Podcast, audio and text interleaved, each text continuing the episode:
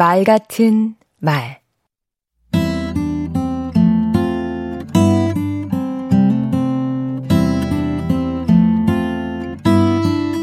안녕하세요. 강원국입니다.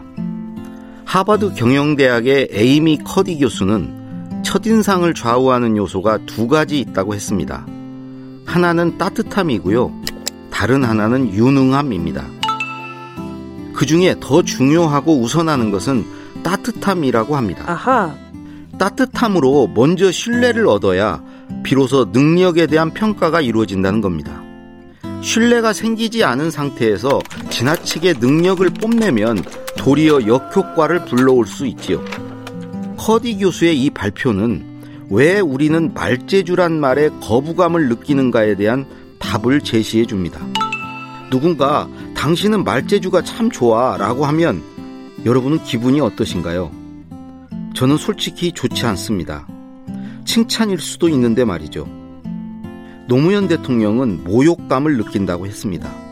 임기 초반 검사와의 대화에서 어느 검사가 대통령에게 토론의 달인이라며 비아냥거리듯 말하자 노무현 대통령이 그 말에는 저를 말재주나 부리는 사람으로 비하하는 뜻이 들어있다며 불쾌했습니다.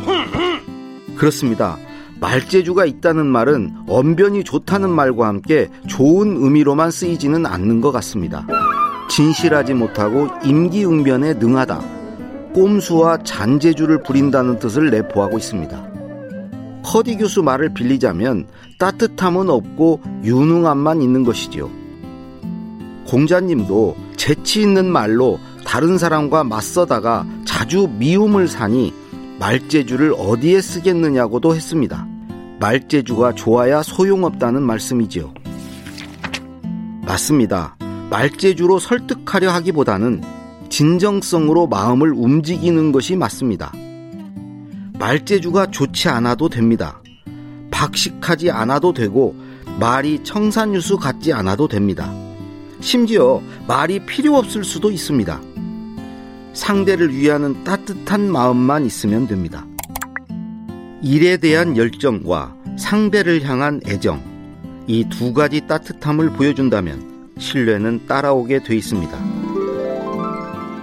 강원국의 말 같은 말이었습니다.